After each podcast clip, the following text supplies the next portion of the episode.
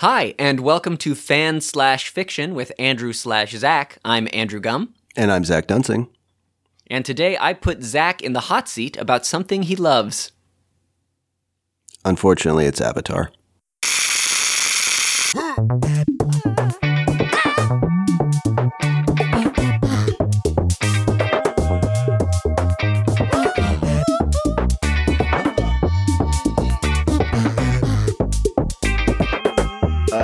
Man. Well, how are you? I mean, we haven't spoken in a long time, and I'm losing my mind. So it's been a while. Why are you? I'm okay. I was out. Uh, I smoked. I don't smoke that many cigarettes anymore, but I smoked too many last night. So this might be the first, uh, the first podcast where I have to like, uh, counterbalance the sound to to cut out all my wheezing. well, you do definitely have the the smoker's rasp. You're down like a whole octave. It's very exciting. Oh, interesting, sexy. Yeah, Um, it's very sexy. well, we usually don't record in the morning either. Yeah, yeah. I'm I'm caffeinated and and ready myself, but what I've been doing is I'm doing this two-person show called Dancing Lessons, and so for the last 2 months, uh, especially during rehearsal, I was out I was working full-time teaching and then doing rehearsal till 11 and then working all day teaching and then doing rehearsal till 11 and then performances have been every weekday weeknight weekend night oh boy Uh huh. so Get it, yeah get it together, Andrew. yeah it's been it's been intense and is making me reevaluate all my choices so Well, thanks for making time to talk to me today. Um, yeah yeah I uh, I worked with 120 students on Tuesday. Not all at once, but it was like 30 students back to back to back. There was this event at Lipscomb University where they had the author of um, Hidden Figures came and spoke. oh cool Yeah, so we did a little like a little stomp rocket project because you know it's all about math and, and trajectory and NASA. So we That's um, awesome. Yeah, it was cool. It was like we just like sh- like uh, you know, they trucked a bunch of kids in and we made a bunch of paper rockets really quickly and launched all of them and then they trucked them out and they brought more kids in and there was a ton of uh, Krispy Kreme donuts. well that i mean that sounds like everything i like Yeah. like space and science and donuts and large groups of students uh, trying to act like they're interested Uh, yeah, i like that Well, also, I had Yeah. on Friday, I had to teach a podcasting workshop to my peers, like to other people who work at the library. And I, Look at yeah, you, well- local local expert in a field. well, what's funny about that is that I quickly realized that the way we record is like no way, like nowhere near how you would actually go about doing it because you're remote and the way we mix all of it is just like to- doesn't make any sense. Um, really? remote- well, what are I we mean- doing wrong? well, I mean, we're I not, leave all that to you, so I Yeah. had never thought about it. we're not doing anything wrong for us, but like you know, most people's setup wouldn't be like this. So like when I got into trying to explain like how I do it, I was like, well, this is how I do it, but you won't. There's no reason why you would do it that way. Um, and it also like. You know, I could only there's only so much I could say about my own podcast because it's like I don't I don't want to drive traffic from my coworkers to our podcast Right, because yeah, somewhere in there for somebody said yeah. lasagna tits or calzone yeah, tits. calzone tits. That's what but yeah. Yeah. Oh So- man, yeah, that is a that is a funny one because like the students, I'll just mention just some of the stuff that I'm working on, and the podcast is one of those things, and they'll be like, "Oh, what is it?" I'm like, "I am not telling you." It's about things I say. gardening. yeah, look it up. It's Andrew slash Zach slash Gardens. Slash uh posies? That's a plant. Yeah, Sure. yeah. All right, Zach. So, uh, what are we here to do today? Well, um as the audience may or may not know or may or may not have noticed, I tend to bring up the film James Cameron's Avatar fairly frequently on the show. Um I've as noticed. a as a fan of that film. Um, and we've gotten uh, quite a bit of feedback from listeners who hate the film Avatar. Yeah, it's uh, it's not popular with everybody. It turns out. Yeah, um, despite being at a time, uh, well, still the highest grossing film of all time, and Is there was a- still? oh, still not like unadjusted. Wow. So that's something that I want to talk about. But before, I mean, there was a, there was a point in time when this movie was everywhere. yeah. Oh, I remember. I went and saw it twice in theaters with Yeah. my dad. Yeah, me too. Um, I saw it. I saw it multiple times. Um, the f- I saw it opening night in 3D IMAX, which is a genuine spectacle that we'll talk about in a little bit. Yeah, And- it was it was very cool to watch in 3D IMAX. I did the same. Yeah, and I saw it. Uh, you know, like uh, probably over the holidays with my family because I distinctly remember seeing it with my grandmother who loved it. Like, Yeah, who that's great. Loved it. So yeah, let me talk about James Cameron for a second. great. You Um, are a huge fan of James Cameron. I'm a huge Uh, fan, and I feel like I, I need to explain that a little bit because he's uh, I he's gotten flack lately. I think he's I mean I think he's notoriously difficult to work with, and that's that's fine. I mean I think if you're if you're you, I don't think you have to be a dick to work with people. I really don't, but I think that some people. Like I don't think you have to be a dick to get what you want from a project. I mean, unless it's me to you, and I. Uh, That is sort of the the basis of our relationship. yeah but i uh, if people if people are it's like uh, i'm not asking james cameron to be my friend i'm asking james cameron Right. to make epic science fiction movies and that is all so Yeah. uh, part of my love have i ever told you this story about when i was 10 I think so, but Okay. tell the people. Yeah. So when I was uh, 10 years old, I basically was home from school and had an ear infection. So, like, I couldn't do anything. I'd watched all the daytime TV already, which I think at the time was like The Price is Right and Rescue 911. Rescue 911, great show, by the way. Do you remember that show? I mean, a great show. I don't. I mean, I Well, would. they just I did. They did. Re- they made reenact- reenactments of real nine one one phone calls. Like that's Yeah, bonkers. I sort of hold it in the same place as my mind as America's Most Wanted, like those reenactment sequences. but like way more tragic. Yeah, I don't know. Maybe, well, America's Most Wanted are pretty messed up people. They're wanted Yeah. for a reason. that's true. Uh, so I watched all the daytime TV. I'd ran out of things to do. We internet had not been invented yet. Believe it or not, well, it had been invented, but we didn't have it.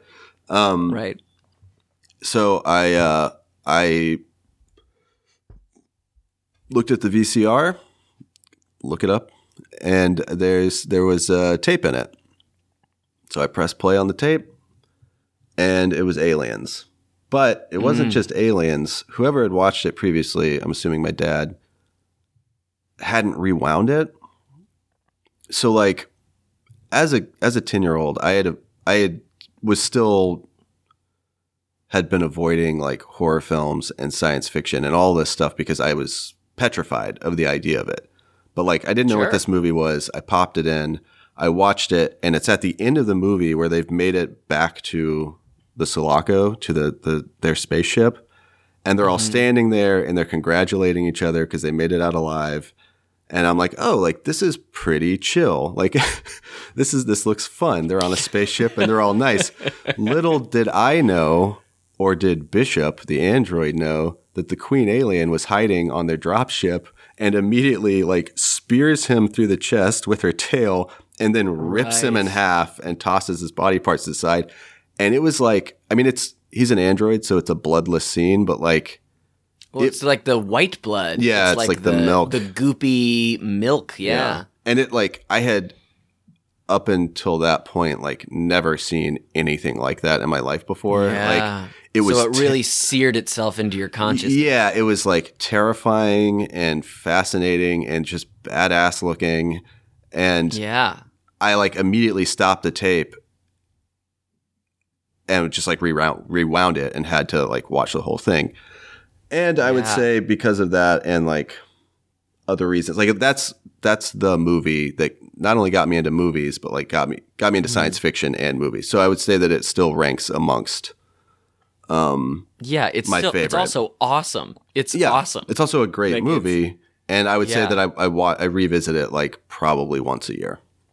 Yeah. Well, I, I think about that. Terminator 2 was a big one for me. Mm-hmm. Yeah. I was probably like 12 or 13 and watched Terminator 2, and the visual effects in it were so incredible. I couldn't believe that you could do that stuff And they're with movies. Still basically seamless. Yeah. Like when he gets his head like blown apart and then like it fuses back together out of the liquid metal. I Mm-hmm. still think that's cool. And so scary when he comes up out of the floor and he's like the tile pattern and he was Mm-hmm. just spread out on the floor. There's something so horrifying about that. Or just like that cool. security guard who gets spiked through the face by himself. Yeah. Yeah. So- like just like the finger, like right through the eye. It was really intense. Those films are masterpieces. Yeah. so I understand your love of James Cameron. I Uh, share. yeah. Like some of those early, especially when I was a kid, those were the things that got me into science fiction as well. And just this kind of like that there are possibilities within fictional worlds that are like really, really cool and I'm into it. you yeah. know? So also, uh, I I think now we need to talk about Titanic, which weirdly enough, I didn't see Titanic until about three years ago. What? Um, yeah, it's really good. Yeah, it is really good. I also watched that when I was 13 with my friend Brenna Becker and felt very shy because Brenna was a girl. Yeah. And when I saw Kate Winslet mostly nude, that was one of the first times I'd ever seen a woman mostly nude. And I was sitting Sure. next to my friend Brenna, feeling uh, both excited and uncomfortable. Yeah. Yeah, I heard a lot of stories like that when I was young, and I think maybe that's why I never saw Titanic. Uh, so, anyways, I, I think it's important to like before Avatar, the highest grossing film of all time was Titanic, the highest grossing film of, of all time. so, and I, I think it's like what we forget about Titanic is that when it came out, it was everybody projected it to be a disaster, both literally and figuratively. Uh, see what you did. And it, it so much so that James Cameron actually forfeit his like seven or eight million dollar directing fee for the film because he didn't think it was going to. Uh, he, he didn't think it was going to be successful. He made the movie the way he wanted to make it. The shoot was a notoriously like difficult, strenuous shoot. Um, and uh, it, and you know it ended up being that that movie was everywhere, and it it it ended up being like everybody's favorite movie for like two straight years, and it just kept running in theaters forever. Um, yeah. So, what do you do when you make the like highest grossing film of all time? If you're James Cameron, you spend the next like 15 years developing the technology to make the movie you want to make. Right? Right. So how much do you know about like the technology that, that was developed for the film Avatar? Well, what I know is that the motion capture technology that we have now is largely because of Avatar. Like, Yes. Well, yeah, a lot of The- what. Well, so the big thing, so the two big things that they did for that film that took so long um, to develop is that they, uh, one, they didn't, they didn't. He wanted to make a movie that had fully realized like CGI motion capture characters in it, and he didn't.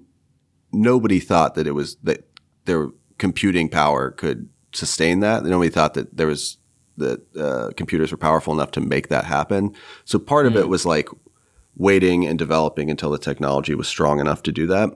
Um, but the other thing that he wanted to do was to to film it in 3D. So he sort of he and his um, director of photography they basically like worked with Sony to rebuild these digital HD stereoscopic cameras from the ground up. So like, you know, two cameras side by side that were uh, part of what they did was like separate the lenses and the camera housing from the CPU for the um, cameras, so that like instead of the camera being 80 pounds, it was like 10 pounds. So like they would just connect it with a wire and that way they could get sort of these different camera movements and things that were more natural.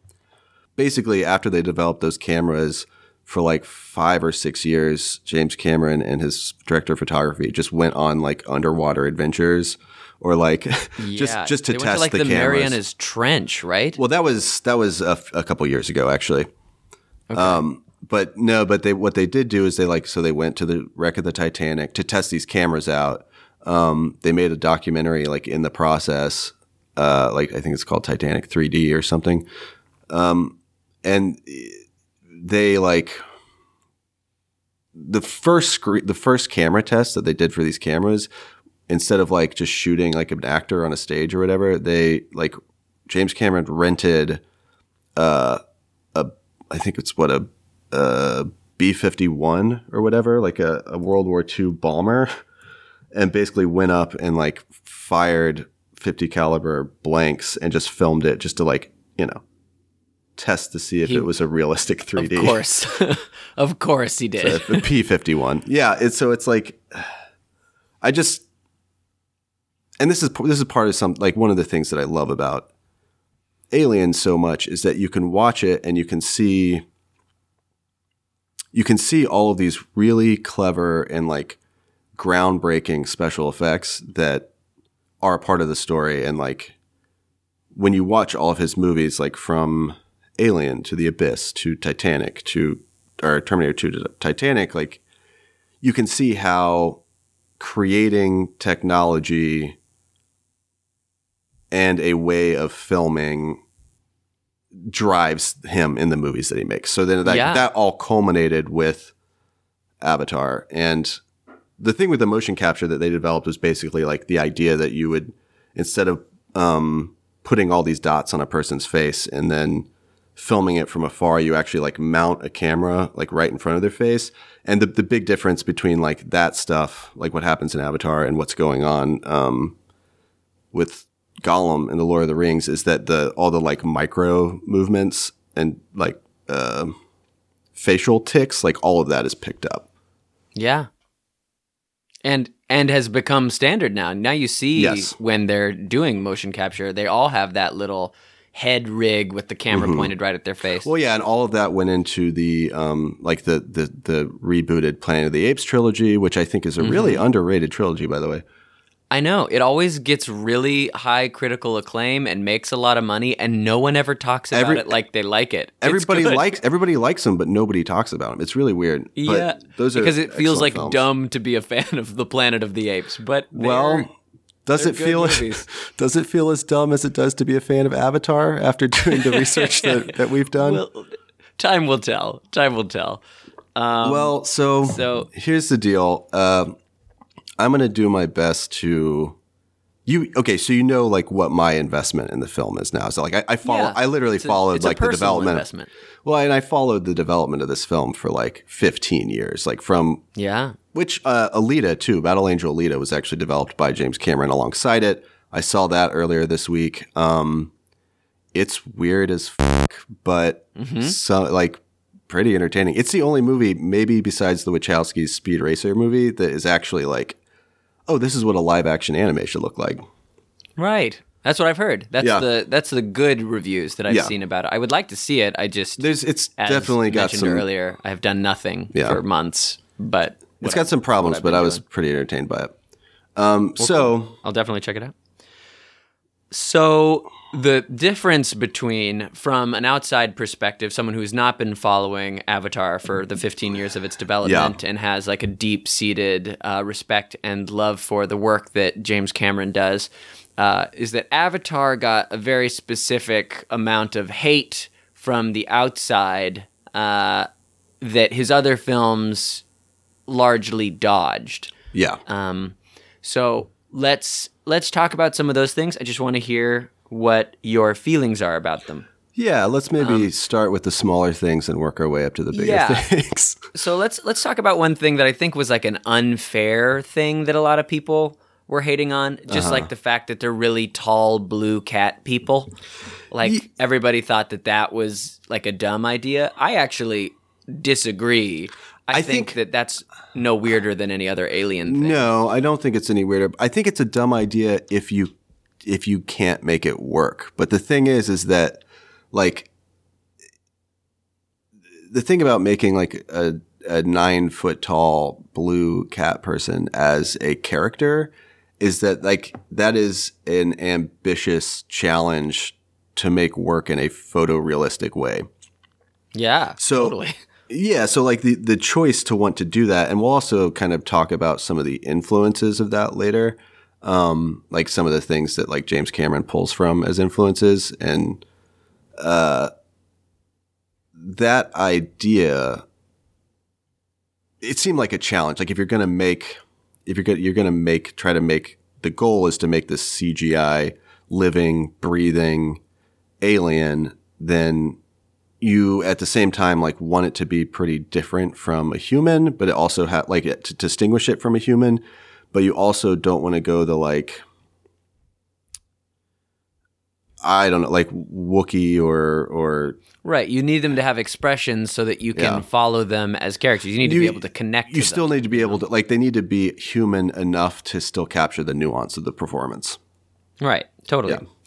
Um, and one of the things I was actually really impressed with with the movie was like the evolutionary consistency that like all the animals seem like just like on Earth, there's a lot of consistency in how creatures develop.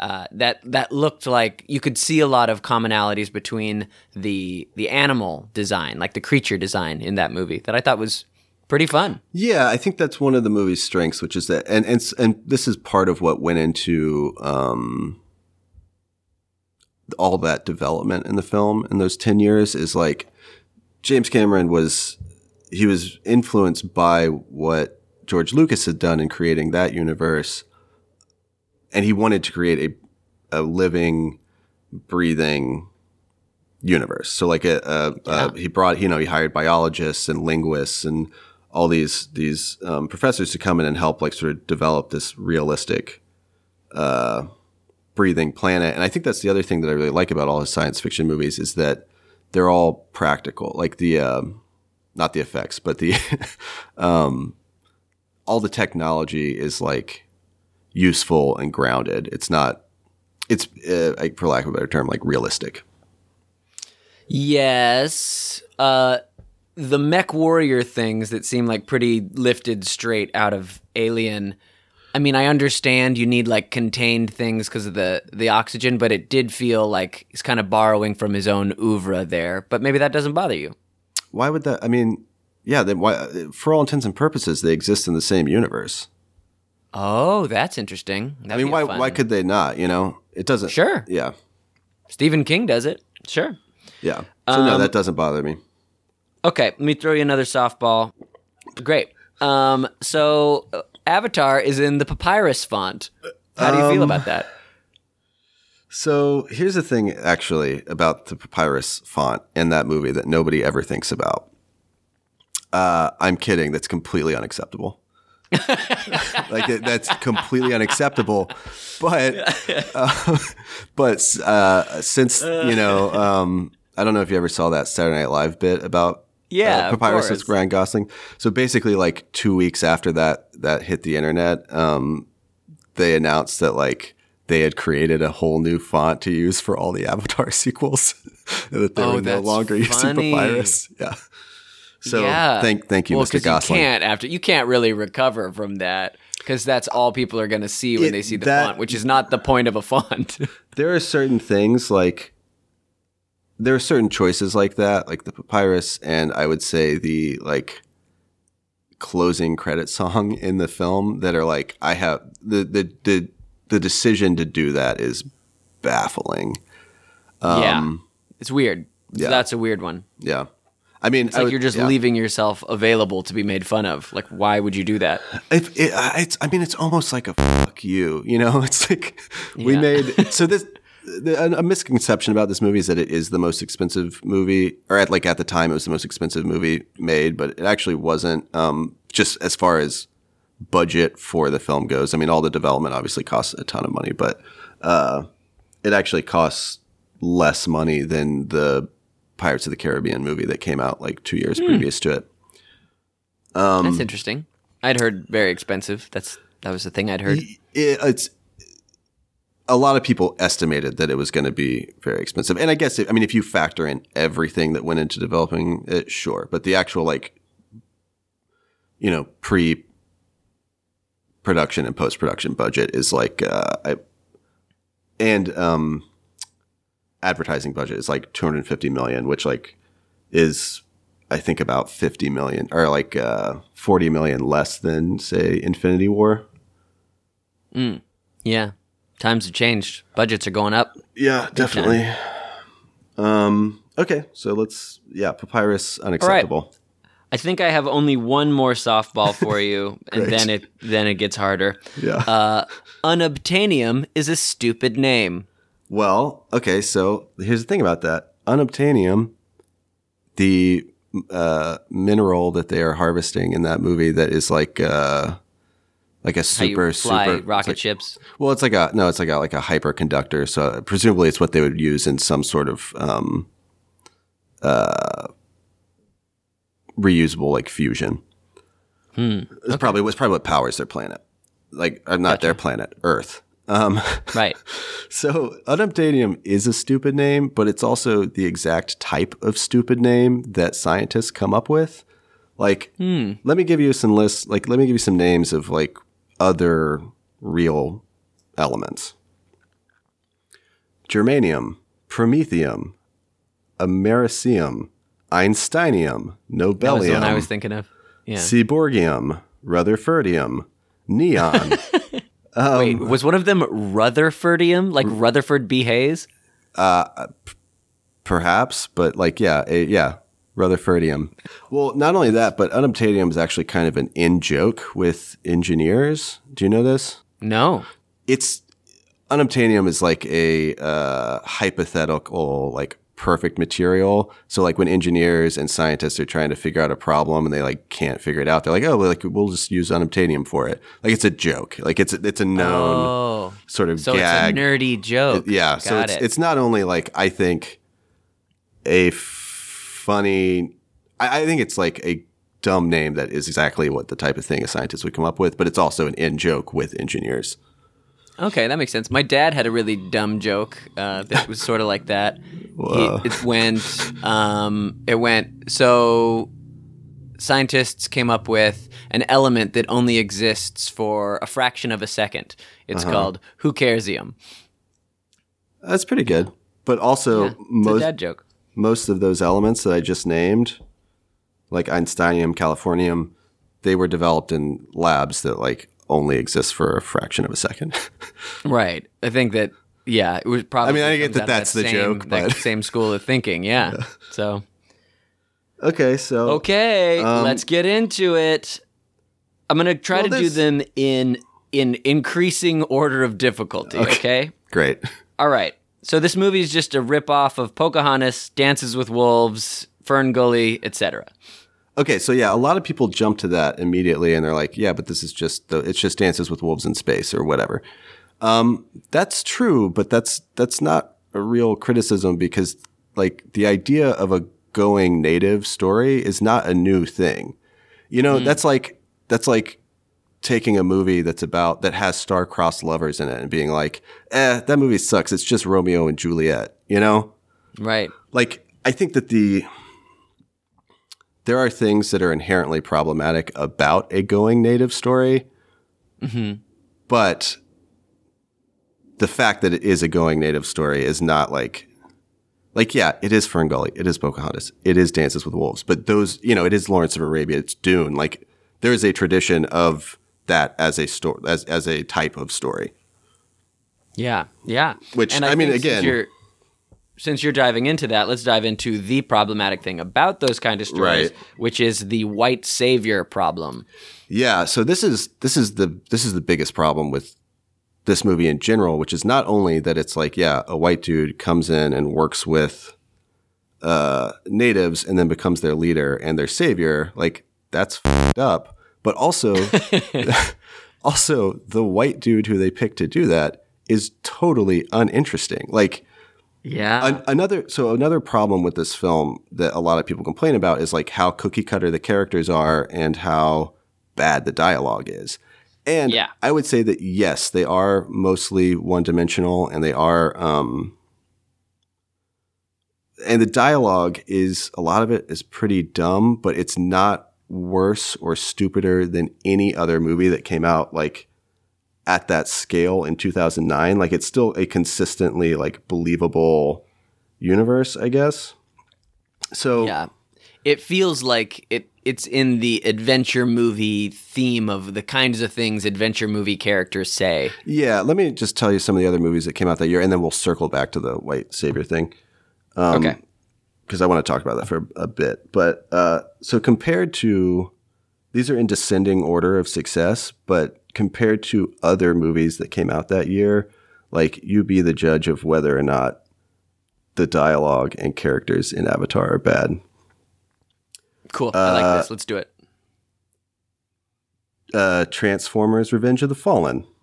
Oof. I'm pretty sure a robot urinates on on Yeah, somebody like in that film. motor oil, and then there's like balls. He's got like Oh no, wait, that yeah, that one has the wrecking ball balls. It's the first movie where he where not great. yeah. Um Harry Potter and the Half-Blood Prince. Great, loved it. No problems there. Solid film. Solid. Yeah. Tw- Twilight New Moon. Oh yeah, problems there. Up, saddest movie of all time. Oh, saddest 15 minutes of my life. Yeah. Um Star Trek. The, Which one? The, the first re- one? yeah, the reboot. Oh, that's a fun one. That's a pretty decent movie. Yeah, so I mean that's to say I hear what like you're saying. There's there's all the other, other- problematic kind of dumb dialogue things that are going on at the same time, other than Harry Potter, which is a perfect film, and everybody loved it because yeah, it's great. Um, because it's great. so to go back, like, so yeah, the biggest problem with the movie is that we're filtered through. Um, we're we're experiencing this alien culture, and we're filtering all of it through Sam Worthington's character, and like Mm-hmm. Sam Worthington's character is not that interesting, and Mm-hmm. they don't need him to save them, and arguably, I mean, they do they do save themselves ultimately in the end, but like he is a catalyst for that, and that's that's a that's just a problem. Like he's not necessary. Right. He's just kind of our eyes, and I think Mm-hmm. it's what everybody loves about that movie. I mean, that, I mean, guiltily, that Mm-hmm. was something that I really liked. Is just here's this dude who shows up and is just kind of a dumb dude, and Yeah. he gets to like basically play the video game of being a Na'vi, and like everybody likes him, and it's really badass, and he's like Yeah. a good fighter, and like Well, somebody, sorry, somebody else pointed out to me that like the thing, one sort of trope with going native stories like Dances with Wolves or Lawrence of Arabia is that the the the person who ends up, um, you know, joining the the tribe or whatever, they they inherently don't fit in with the with their own tribe, like with the, you know their own Right. people, and s- the only thing about Sam Worthington is that he can't walk. Like Right. He otherwise- he's it seems like- like an Ura Marine, other than he's in a wheelchair. Yeah, this he- kind of he seemed like I mean, sudden, it- jarring change of personality. yeah, it seems like if he hadn't gotten injured, like he'd still totally just be a marine. Right. Right. or sorry, Oh, the Last RDA Samurai. That's another one. That's another Yeah. white savior. You know, going native story. Yeah, Um. Yeah. That's a. I mean, if do you have any other things? Because yeah, I Well, think that so we I think the only- that's a problem. it, it's a definite problem. I think the only counter to that, and this like not only to how basically vanilla and bland Sam Worthington is that, but the the counter to the savior thing is like how great of an actress uh, Zoe Saldana is, and like how Mm-hmm. bad badass her character Neytiri is in that film. So I Oh, and, think like, like, totally was the one that is like now she's Gamora because everyone's like yeah she Oh can my- do the oh, costume alien thing really well. well, and she's in 2009's Star Trek. Like, how much money does Yeah. Zoe Saldana have at this point? Yeah, a lot. She's in and like it's three of the biggest she, like- franchises of the past 15 years. yeah, But and- she's also and she fantastic. Yeah. Yeah, she She's does great. great. Um, and I think that what she does is she sells like she invents the chemistry. So like she really, I think she's the star of the show for that whole movie. Well, 100%. Um, that's like why, okay, so if that's the case, like, you, yeah, you don't need, it's like a older white male director. So I know I love you, James Cameron, but like, you are that, and it is a problem, which is that, like, that, He sees through that lens. Well, that not only that, but that they would think that the only way to have a relatable character is to have you know a white dude connect to this connect to this culture, and it's like you Right. you just don't need that. Like you could see Yeah. the Na'vi as the Na'vi and just let Neytiri be the main character. Like there's no reason not to. She's the most interesting, anyways. Yeah. I mean, the yeah, the narrative of like stepping into their literal skin and like feeling what it's like to be. I mean, there are cool things to be said about that. Like there are Yeah, cool things about you feel more at home in a different body than your own body. There are all kinds of good conversations that don't really seem like they happen in that movie. Yeah, and there's I mean there's there's like so going back to that world building that I think is really impressive with that movie, there's also a weird element to it that is kind of uh that is just problematic where like the Na'vi and their whole culture is seemingly just this like kind of hodgepodge of a bunch of different cultures. Right. And it's I weird. mean, they get compared to Native American culture a lot. Yeah, but there's a lot of like I think there's a lot of like like uh Asian influences in there as well. Um but it's all over. It's like he just sort of like cherry picked like all these interesting interesting elements of different cultures and and amalgam uh, amalgamized them into his quote unquote alien race and that's like also a really weird and kind of thing to do. Yeah, because it's like instead of culturally appropriating like a real group, it's like just grabbing a bunch of stuff from other groups and kind of creating this hodgepodge of cultural appropriation. Well, it's like it it makes it vaguer because it's not one specific group and therefore like maybe harder to pin down, but it's like it's mm-hmm. it is it's still it's just as it's just as much of a problem as any sort of like as just you know appropriating Yeah. something from any any group. And it's like and I mean I think that would be I mean I think that in a superficial way, there's like a pretty diverse cast there, but f- for the most part, like all of the all of the lead humans are white, and all of the lead Na'vi are people of color, and it's like right. it just it just further like brings that whole problem into relief. I think. Yeah. And I think that there's potential there for that to be interesting. It's like literally st- you got these white cast of colonizers coming in Yeah. and understanding that the people that they're colonizing are people and that maybe we shouldn't be colonizers. So it's like a lot of that white guilt thing. Yeah. And it's like it's really close. And I feel like when I watch it, it's really close to saying a lot of really good things. It's just It's still It's the- like- it- it's still the highest grossing film of all time. So it's like you can only Right. you, it's still vanilla. Like you know, it's still so like it does. Okay, so let's talk about at least some positive things about this um, movie, which is that like okay, so everybody in the world saw it, and even if it's in a superficial way, it does have like a positive environmentalist, uh, anti-colonialist, and depending on which like symbols you can find in the film, like anti-American message, at least Yeah, an- I anti mean, anti-military industrial complex. totally, totally. Um, And that you know it. I would not say that the film grapples with anything complex about those ideas, but it at least it's at least very clear about where it stands on that. And for a movie that basically everybody saw, I think that's like I think that's important. Yeah, and thinking back 10 years ago, like that's not negative to be talking about anti-colonialist, anti-military industrial complex notions. I mean, Yeah.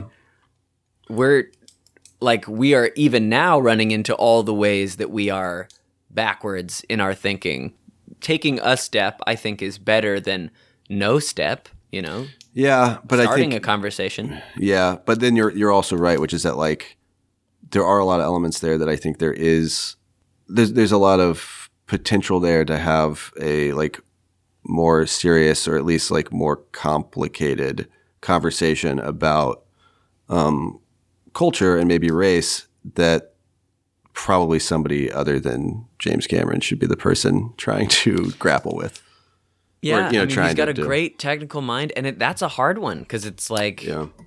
even if you are trying so hard to step out and recognize the problems with the culture, we are products of it. You know, everybody is carrying their own. You know, their mm-hmm. own experience. And so you can try your hardest not to carry that experience into the things that you make, but it's almost impossible not to because your all your thoughts are coming through the filter of your life and your experience. And if you're a wealthy white rich man director, even if you're trying to tell a really like important story in your own mind that is critical of like the power structures that you benefit from, you're still doing it from that position, you know? Yeah, and I think well the problem is is also not necessarily that rich white men are telling stories, it's that only rich white men are telling stories. Like for a very long time they're the only they've been the only sort of gatekeepers to it. Uh, and just across the board like we need to hear and see more of everybody's, you know, version of their experience because ultimately, you know, yeah. Which is why fan fiction's so important. is why You're welcome, so listeners. Fan fiction. Um, so let's. I want to. I want to talk briefly about the Avatar sequels, and then Okay, before you do um, that, there's yeah. one more thing. There's one more thing that I just uh, need to talk about with this movie that nobody ever talks about. That I can't believe nobody ever talks about, and it's the fact that they all have those little in the in their braids. They have the little tentacles that Uh-huh. interface with the little tentacles on every other thing on the planet, Uh-huh. and that's how they communicate, like soul to soul, right? Uh huh. Okay. So then there's the sex scene Right. between Jake and uh, Zoe Saldana's character. Neytiri. Yeah. And they just have sex and they don't put their braids together. Why not? That's So- stupid. Andrew, I, I kind of knew you were going to bring this up, so I, I watched that scene before we um, started recording. Yeah. They 100% put their braids together. They And don't. no, they 100% put their braids together and climax. Like, no. uh, dude, I watched it. I rewatched it. No, I rewatched dude, it. I watched it 20 minutes ago. Did you is it a clip online? Can you send it to me? yes. it's They like do? they yeah, they like, you know, get down on their knees and they get close together and then they hold their braids together and those weird little tentacles connect and they both like get wide-eyed and like gasp basically. Oh. Sorry, man. Dang it.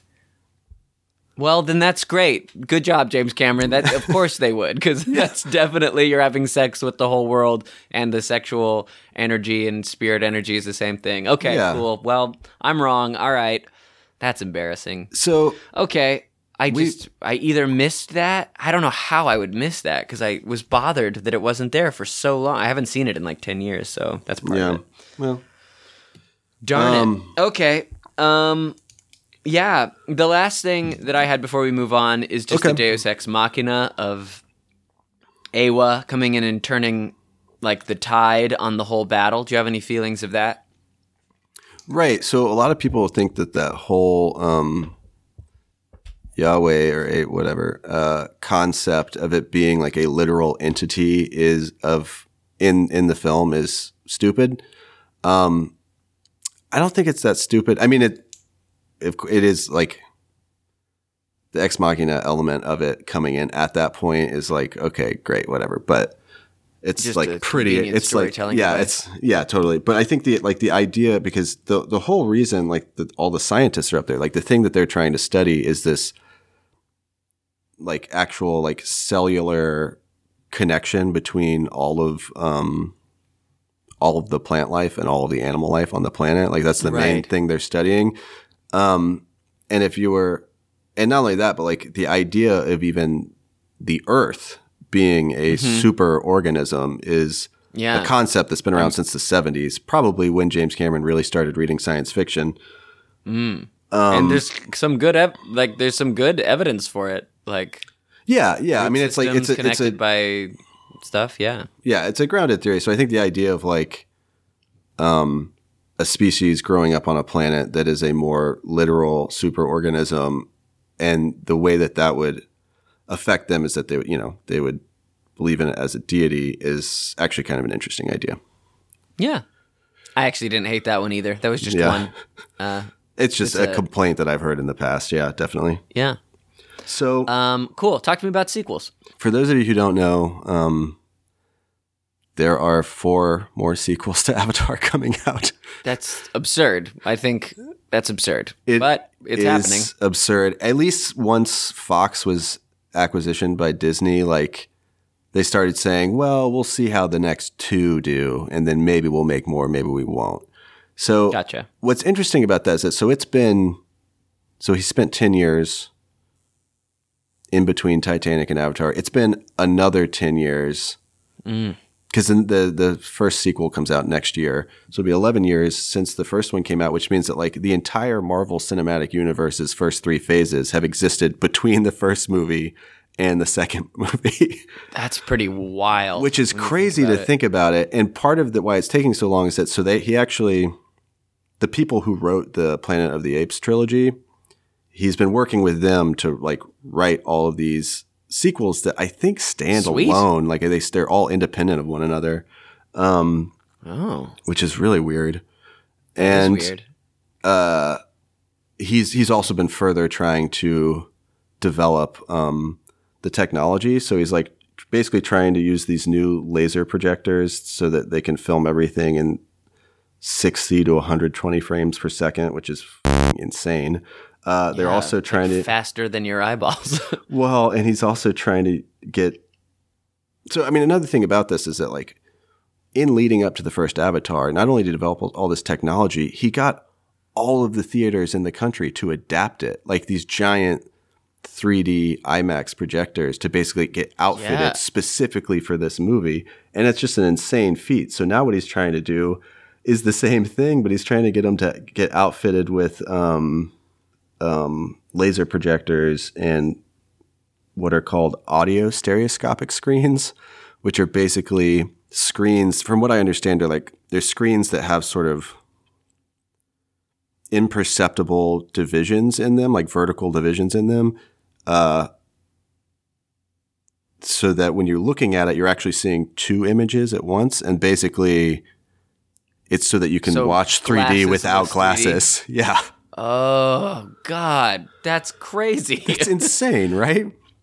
yeah. so um so like obviously i am curious about this and i am interested and i have been following the avatar sequels but like the craziest thing about this whole thing is like how much money that movie made how it was everywhere and how automatically it was forgotten yeah, that's like, really it ha- how it Well, I mean, ten years of intervention will definitely make people Yeah. less keen on an idea. when was the last time you heard somebody say i'm king of the world because it had to have been the last six months That's true. My kids, the Yeah, like is still everywhere. Titanic has like persisted culturally in a way that Avatar just hasn't. Like it's just been Like just look totally at the front forgettable. of any boat, and you know Yeah, what people totally. are doing on the front of any boat. yeah, no one's Titanic. no one's walking around being like, "I see you."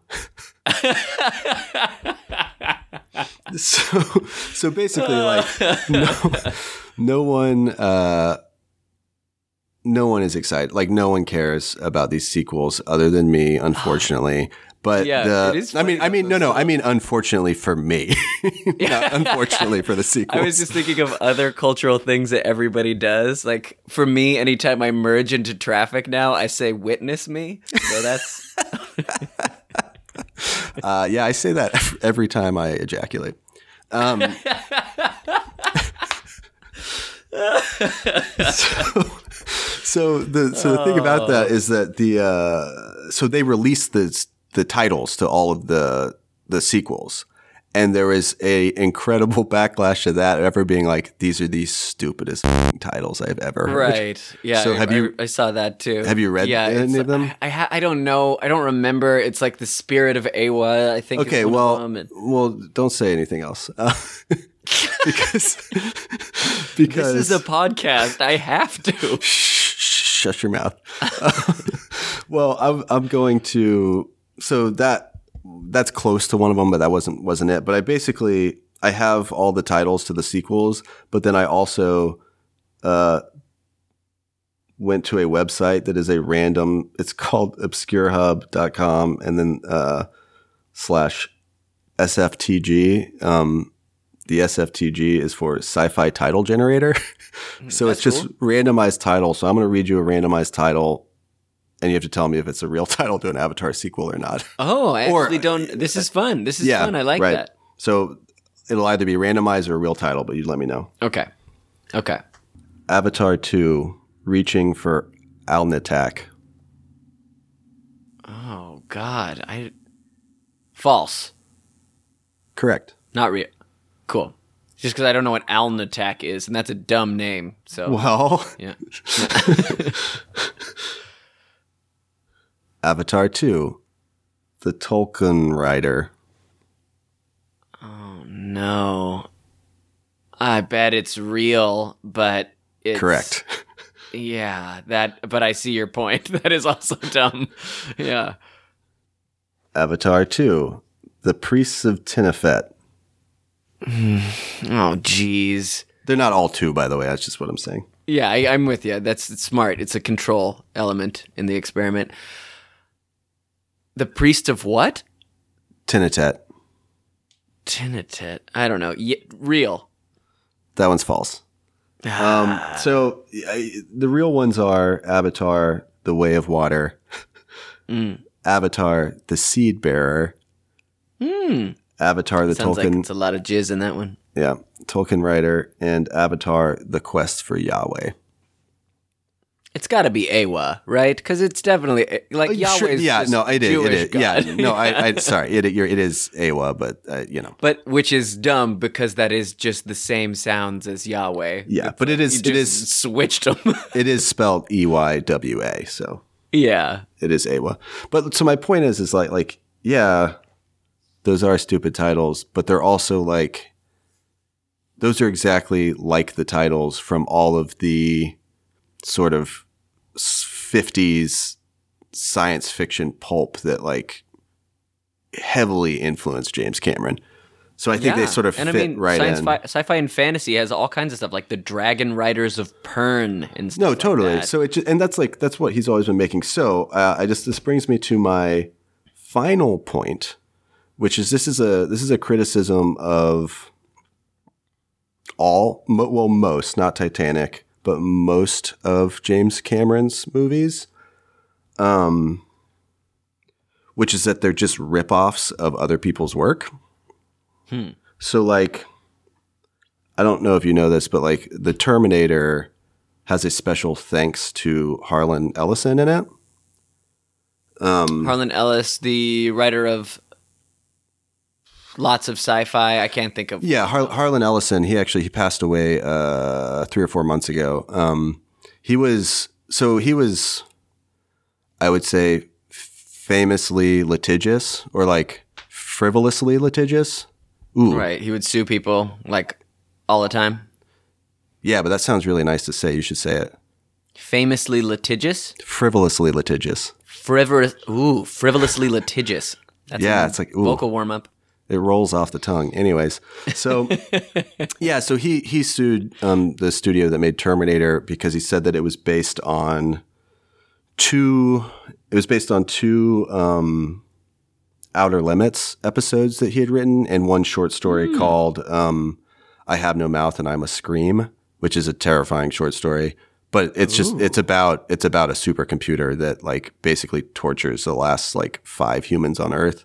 Um, but it's like it's it's like he's claiming that that's where the idea of Sky, Skynet came from. Um, and then the, the, like and then there's the Outer Limits episode is called The Soldier. It's about a time traveling soldier, but that's about all it shares in common with Terminator. which is I a lot. like with sci-fi, and and this is, I mean, it brings up for fan fiction too. It's like, yeah, there's lots of stories. So, there's well- lots of stories.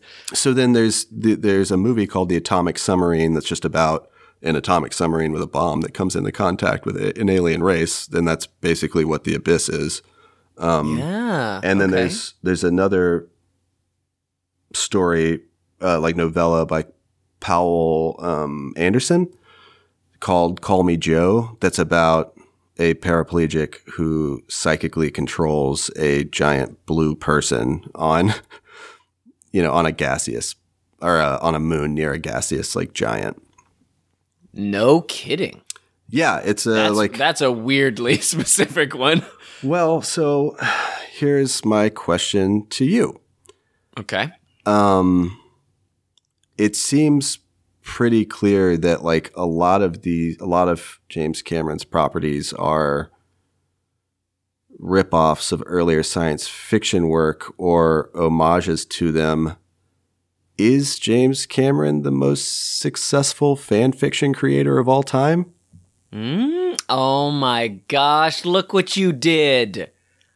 You buried the lead. Look at you. Buried it Good deep. job, Zach. Or is he just Uh, like another white dude who steals stuff and makes money off of it? right. Well, I mean, that would be in as a part of like the the common narrative. It's just like he went legit. What's it called? Like you Oh, filing off the, the- serial numbers? filing off the serial numbers. Yeah. Yeah, He made fan fiction and then made it just enough. He filed off the that he could go legit. He filed off the serial numbers, but then he still put the gun on a gaseous moon planet with blue people. That's true. Yeah, that's good. Well, yeah. I mean, think about all of the things that he's borrowing from in the tropes. He's dealing with these big universal stories or like these these already established science fiction concepts. I mean, yeah, kind of. kind of, right? Whoa. Yeah. Uh, That's that's interesting. That's interesting. right? So pretty interesting. Yeah, totally. I yeah, that's I mean, I was kind of getting the hints of that throughout all this, but yeah, that's a pretty good tie-in to our theme. hmm Um, I have a question for you. What's up? After all this, after this discussion, how do you feel about Avatar now, James Cameron, and have your feelings changed at all? Um, my feelings have changed. I have to admit, I still, it's still a, it's still a relatively high concept science fiction film that my grandmother loved. So it does still have a place in my heart. I will say that it, it doesn't and has never had as much of a place in my heart as Aliens, and that like I, you know, I watch, I revisit Aliens pretty frequently. I don't revisit Avatar that often, so it's more of guilty pleasure, and that guilt is white guilt. Hey, that's also in Avatar. yes. Um. Uh, well, Uh, I think we did it. Good night, Zach. I see you, Andrew. Oh, I see you too, Zach.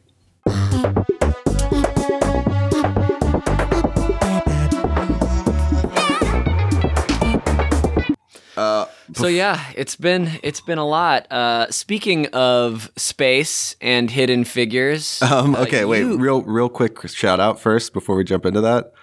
Uh, I just, just, I just reading, reading on the internet here. Um, just found out that Ross Lowell died. Do you know who Ross Lowell is?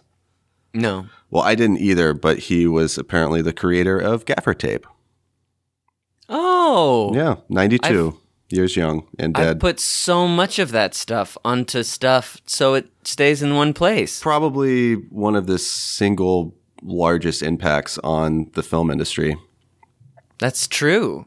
It's like just a really good tape. Uh-huh. I- Way better than duct tape. Doesn't leave a residue. no, can Doesn't li- like can I read some of the content or the comments under the post? yes. Uh, Kinman two seventy eight said, "I am currently at work, sitting in front of a bin full of gaff tape. R.I.P." Squid fucker said, "Most valuable tool on set." Uh, Lords of Lords of Excellence said, "Gaffer tape is rad stuff. Makes duct tape look inferior on every level." Agreed. Yeah, he's right. I l- and I love gaffer tape for so many reasons. It rips so nicely. You can just make Mm-hmm. Such satisfying good strips. too. Yeah, and then you can strip, and then you can rip it both horizontally and vertically, Mm-hmm. and make like exactly the size tape that you want. Mm-hmm. Uh, it's a very strong stick, but doesn't leave a residue. I can't. I can't say enough nice things about Gaffer's tape. Yeah, R.I.P. Uh, Mr. Lowell. Yeah, R.I.P. Mr. Lowell.